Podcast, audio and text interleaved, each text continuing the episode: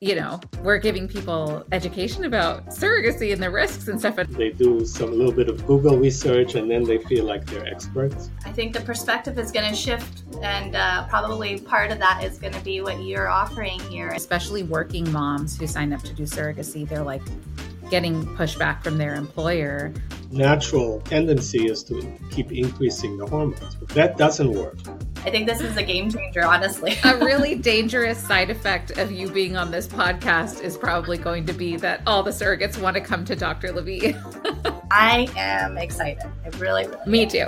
Me too.